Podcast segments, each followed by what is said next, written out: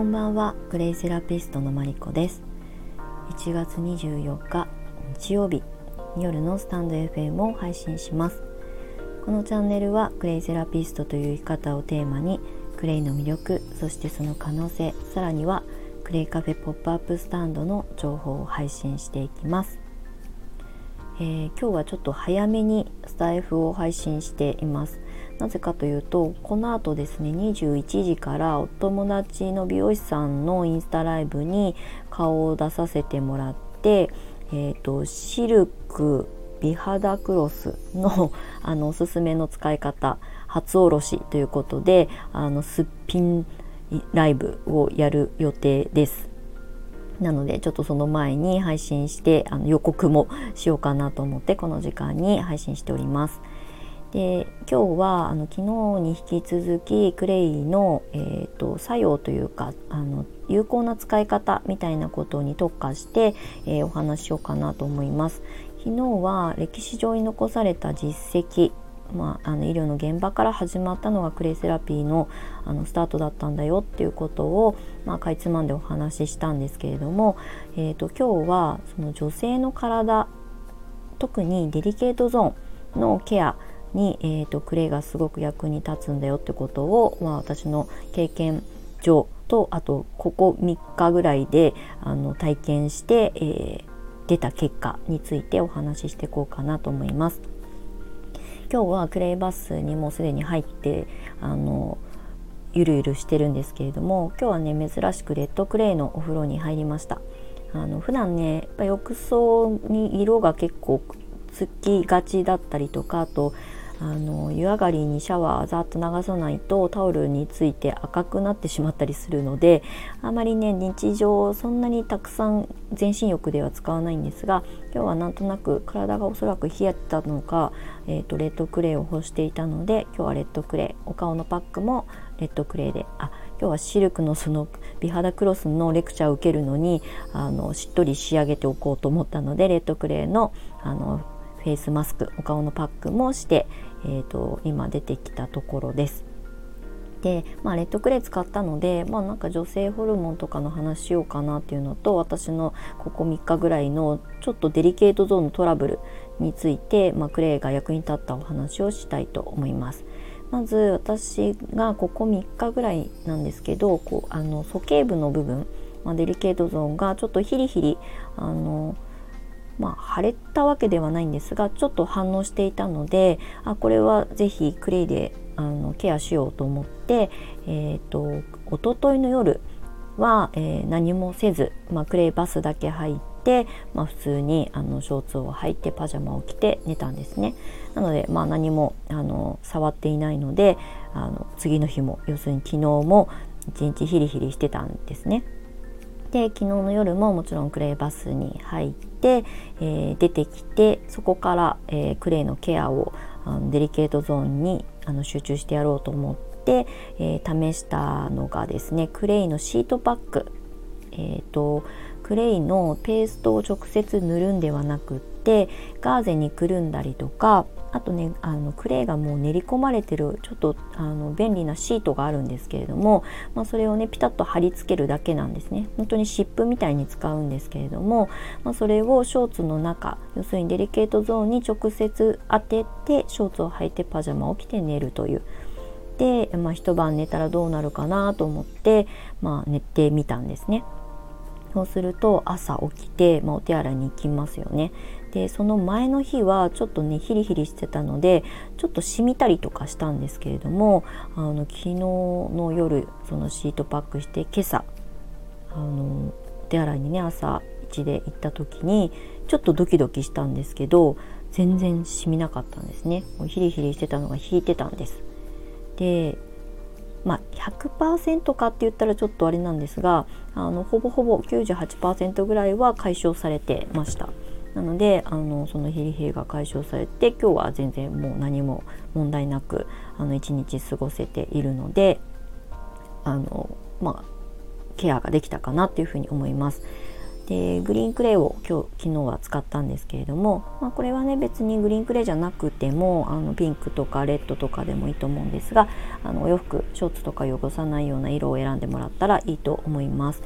あの多分抗炎症作用っていうのがクレイがね働きとして持っているので、まあ、ヒリヒリしてた部分を鎮静化してくれて、まあ、あの反応しにくくなったっていう風に。まあ、要するに私の体がちゃんとあの回復に向かったということで表面的なケアではあったんですけれども役に立ちました。あの1回であのヒリヒリがあの消えました。ほぼほぼ消えました。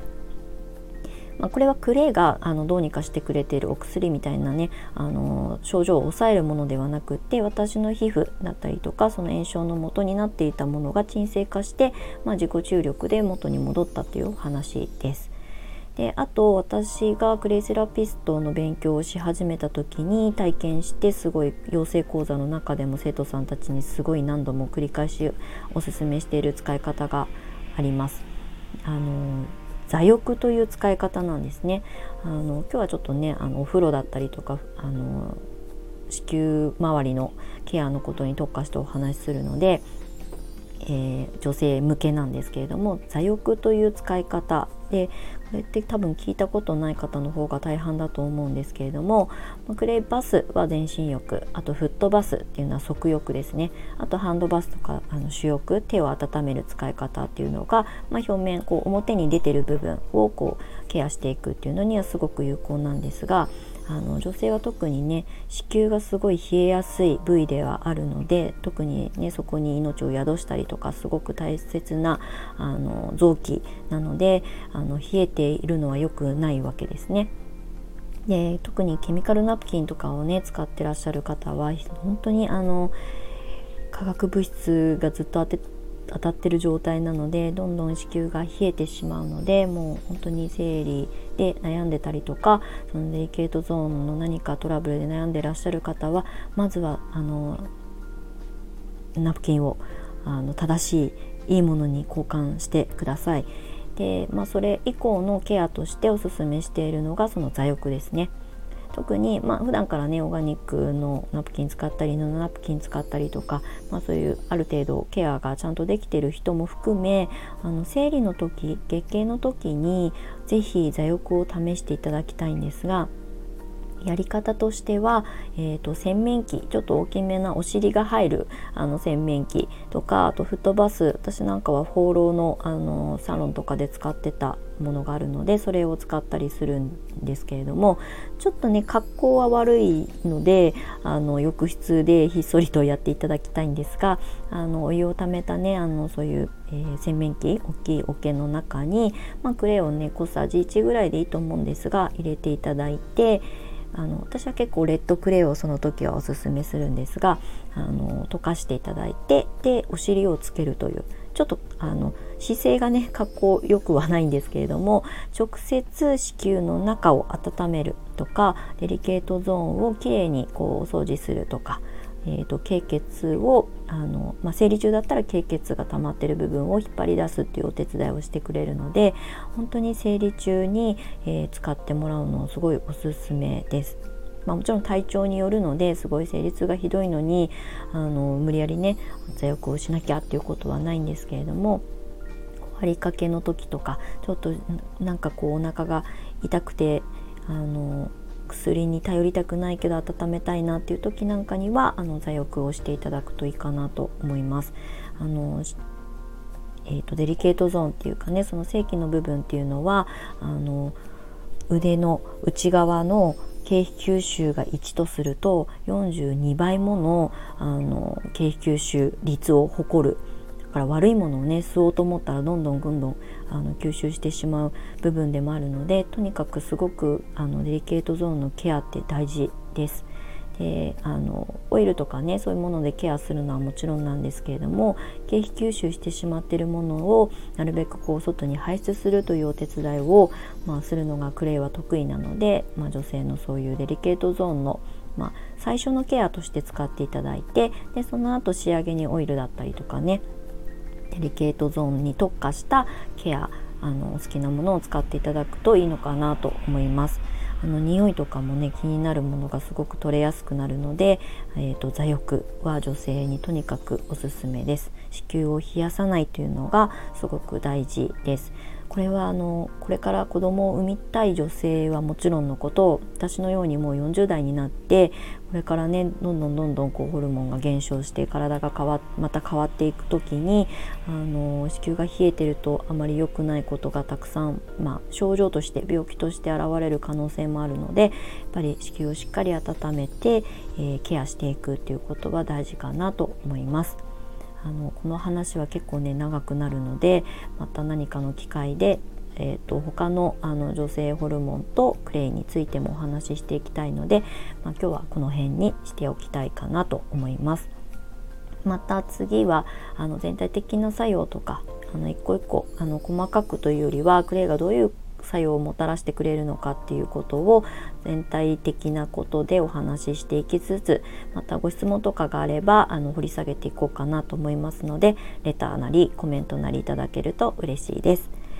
では今日は21時1時間後ぐらいに、えー、インスタライブで、えーと、すっぴんインスタライブあのシルクの美肌クロスというなんかすごくおすすめのあのスキンケアができるあのクロスをまあ、購入したのでその使い方をレクチャーを受けつつ、まあ、雑談、まあ、クレイのことも少しお話ししたいと思っているので、まあ、お時間ある方はそちらもお付き合いいただけたら嬉しいです。ではまた、えーと、次回は作用の続きということで、まあ、体の全体的なケアについてかいつまんでお話ししていこうと思います。では、えー、今日も夜ゆっくりお過ごしいただいて明日週明け月曜日あの素敵な1週間をえー、お迎えください。お付き合いいただきましてありがとうございます。マリコでした。